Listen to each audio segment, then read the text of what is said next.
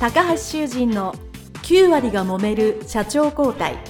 2代目社長のための事業承継の極意。この番組は2代目社長専門経営コンサルタント高橋修人が経営に悩んでいる2代目社長やこれから社長になる後継者に向けて経営力を伸ばし会社を引っ張れるリーダーシップを身につけるための番組ですこれまで数百社をコンサルティングした実績から2代目社長ならではの悩みを知りその解決のための独自理論によって2代目社長もまた従業員も幸せに仕事ができることを目指した内容です皆さん、こんにちは。事業承継コンサルタントの高橋修人です。本日は後継者、後継社長のための事業承継税制についてお話をいたします。今日は税制ということなので、お金の話であり、少し難しい内容もあるかもしれませんが、とても必要なね、話なので、皆さんに分かりやすくお話をしていきたいと思います。まず、この税制の話の前に、どうしてこの話をするか、事業承継とどう繋がっているかをお話しします。事業承継の中身というのは、経営承継と資産承継という二つに中身が分かれています。これはこのポッドキャストでもしばしば、もしくは私のメルマガでもね、いくつか書いていることなので皆さんご存知かもしれませんが、念のため、えお話をしていきますと、経営承継というのはまさに社長というお仕事を引き継ぐこと。今の経営者から次の後継社長に社長という仕事、役割、会社を運営できるようなノウハウとか能力とか知識とか、まあ、そういうものを引き継いで社長が変わっても会社が安定して経営できて成長できますよというための引き継ぎがですね、経営承継です。まあこれも一言で経営承継と言ってもですね、本当に、えー、私の事業承継の全体像でお話している通りですね、えー、マーケティングから組織人事から財務から、いろんなテーマがあって非常に広いんですけども、まあ大きく言うと、えー、それを含めて経営承継という一つの大きなテーマがあります。そしてもう一つ大きなテーマが資産承継というものですね。これは中小企業というのは、ほとんどの会社がオーナー社長です。なので、このオーナーの部分ですね。会社を持ってるっていうところを指すのが資産承継の中身なわけですね。で、具体的に資産承継の中身というのは、まあ資産というものですが、要はお金になっているもの。そして中小企業でそのオーナーとなるためには株ですね。自分の会社の株、自社株。これをたくさん持ってる人が一番会社に対して決定権があって、これをほとんどの中小企業は経営者が持ってると。少なくとも過半数以上持ってるという状況なわけですね。ですから、今の経営者さんがオーナー社長であったら、次の後継社長さんも当然オーナー社長でなければその会社の今までのやり方が通用しませんから、オーナー社長にならなければいけない。なので、社長の仕事と役割っていうのを経営承継で引き継いだ上で、資産承継でそのオーナーとしての力を引き継がなければならない。そこでようやく事業承継が全て完成できたと言えるわけですよね。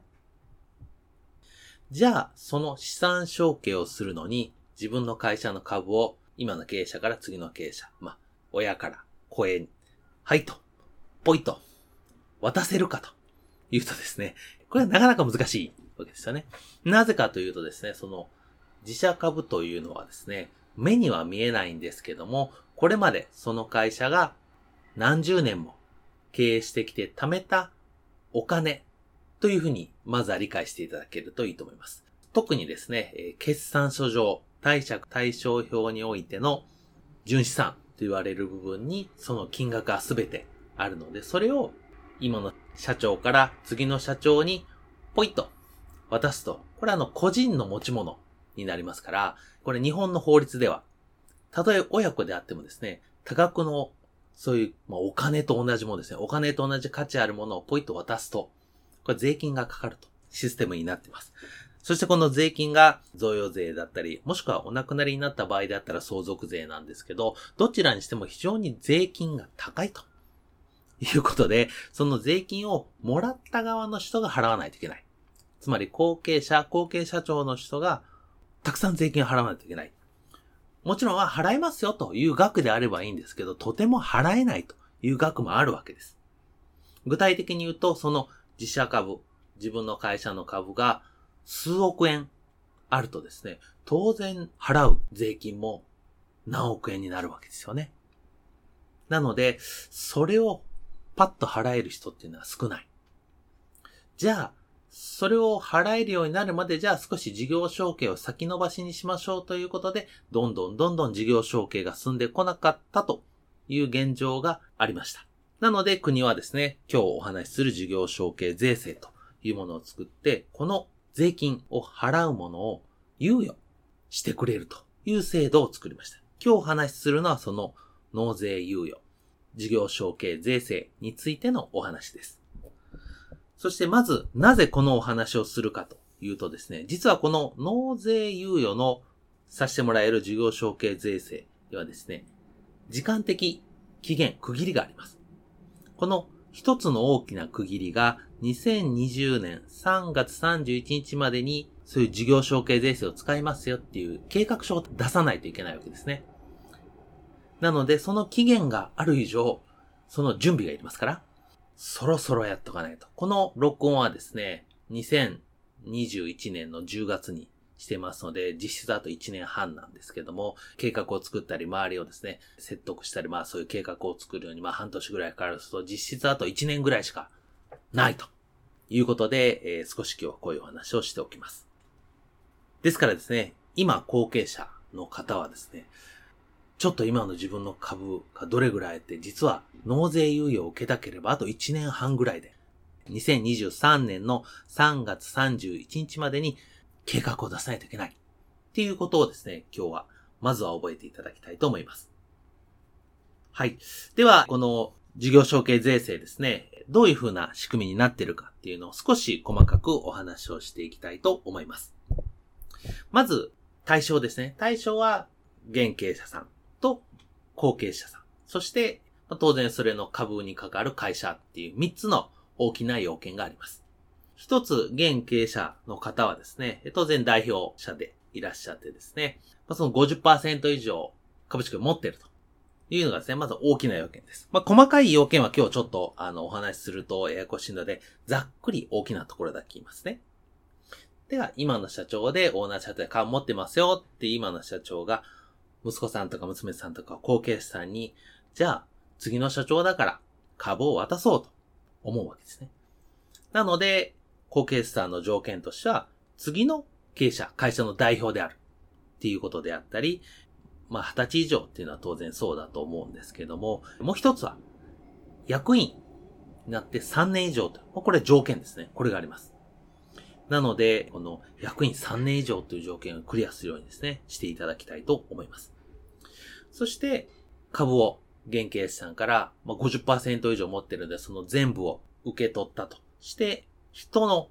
株主になる。まあ、一番力も株を持ってますよっていう後継者さんの状態になると。いうことがですね、要件でございます。そして会社ですね、どんな会社でもいいかっていうとですね、当たり前ですけども、中小企業でないとなりません。はい。で、こう、中小企業っていうのはですね、規定がちゃんと決まっておりまして、私、中小企業診断士なんですけども、中小企業診断士はですね、一番最初に習うのはこの中小企業の分類です。どっからどこまでが中小企業なんだっっていうのをですね、習うわけですね。だから全員これは覚えてる 内容です。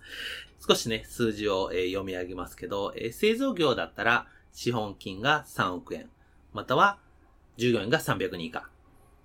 卸売業であったら資本金が1億円、または従業員が100人以下。小売業であったら、資本金が5000万、または従業員が50人以下。で、サービス業だったら、資本金が5000万で、従業員が100人以下。まあ、これどちらかですね。どちらかの条件が当てはまっていれば中小企業です。で、その中小企業で、当然、オーナー社長が持っている非上場なわけですね。非上場の会社であること。っていう会社、まあ資産管理会社に該当して、まあ要はちゃんと事業をやってますよっていうことですね。そういう会社さんであれば、まあほとんど当てはまると思いますけど、そういう会社さんに、さっき言った現経営者さんから後継者さんに株をよっこらしょと、ドンと渡して筆頭株主になるということの時に使えます。で、これをですね、まあ勝手にすると ダメなので、これ何でもね、あの国の施策を使う以上、ちゃんと計画書を出さなきゃいけないっていうこの、承継計画っていうのを2023年3月31日までに都道府県知事に出すわけですね。出して認めてもらわなきゃいけない。そんなに書く内容は多くないんですけども、えご自身で書いてもいいですし、専門家で支援機関を含めて専門家を活用していただいてもいいと思います。えそして、それが認められました。認められた後に今度、じゃあその株をよっこらせと動かす期間ですね、え計画を出してその計画が完了する期間が2027年12月31日まで。で、ここまでに株をえいやと、移さなきゃいけない。実行しなきゃいけないということですね。ですから、計画の締め切りと実行の締め切りが2段階ありますので、今パッと聞いて、ん？と思った方はですね、ホームページでね、検索いただければいいかと思います。そして、えいやーと渡した後ですね、もう渡して終わりではなくて、その後、それをずっと続けてもらう。これも株を渡してその後、その会社が末長く安定的に経営して、地域経済を守っていただいて雇用をちゃんと生み出すということが国として目指してるとこで、そのためにまあ税金を猶予してやってるっていうスタンスなので、えちゃんと会社を経営してくださいっていうのが条件になるわけですね。ですから、それを納税猶予ずっとしてもらえるための条件として、後継者さんがずっと代表であること。で、5年間はですね、雇用をしっかり守ってくださいと。いうことであったり、あともその自分の株をですね、納税用してもらった株を他に売るっていうのは持ってのほかですね、売っちゃダメだとかっていう要件があるわけですね。まあそれに違反すると、その納税が取り消しになって税金払ってねということになりますので、まあそれはしっかり守っていただきたいと思います。はい。で、これまた、えー、当然、あとはこれを結構ね、定期的に都道府県知事にですね、えー、報告しなきゃいけない。うちちゃんとやってますよ、と、こういうの守ってますよ、っていうのですね、報告しなきゃいけないと。いうことになりますので、それが毎年毎年の、え、手続きだったり、まあ手間という言い方は変ですけど、やらなければいけないことになります。ただしそうすることによって、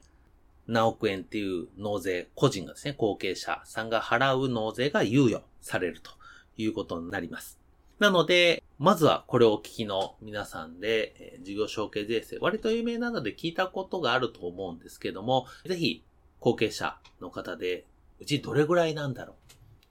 株価どれぐらいなんだろうっていうのをですね、パッと今言えない方はですね、一度決算書をしっかり調べていただいて、これぐらいの金額、うちの株価の金額これぐらいだと。そうすると納税猶予、事業承継税制使った方がいいかな、どうかなっていうのはですね、えー、ぜひあの相談されるのが良いかと思います。繰り返しになりますが、これ期日がですね、その事業承継計画の計画を出すのが2023年3月31日。そして実行するのが2027年12月31日ということで、期日が迫ってます。そして、後継さんは3年、その間に3年は取締役、役員にならなきゃいけないですから、まあ、そうするとかなり、今、もし何もやってない方はですね、早めに動かないといろいろ間に合わないということになりますので、ぜひ、事業承継税制をですね、一度調べて使える場合はぜひ活用していただきたいと思います。はい、えー、それでは今日はですね、事業承継税制についてお話をいたしました。どうもありがとうございました。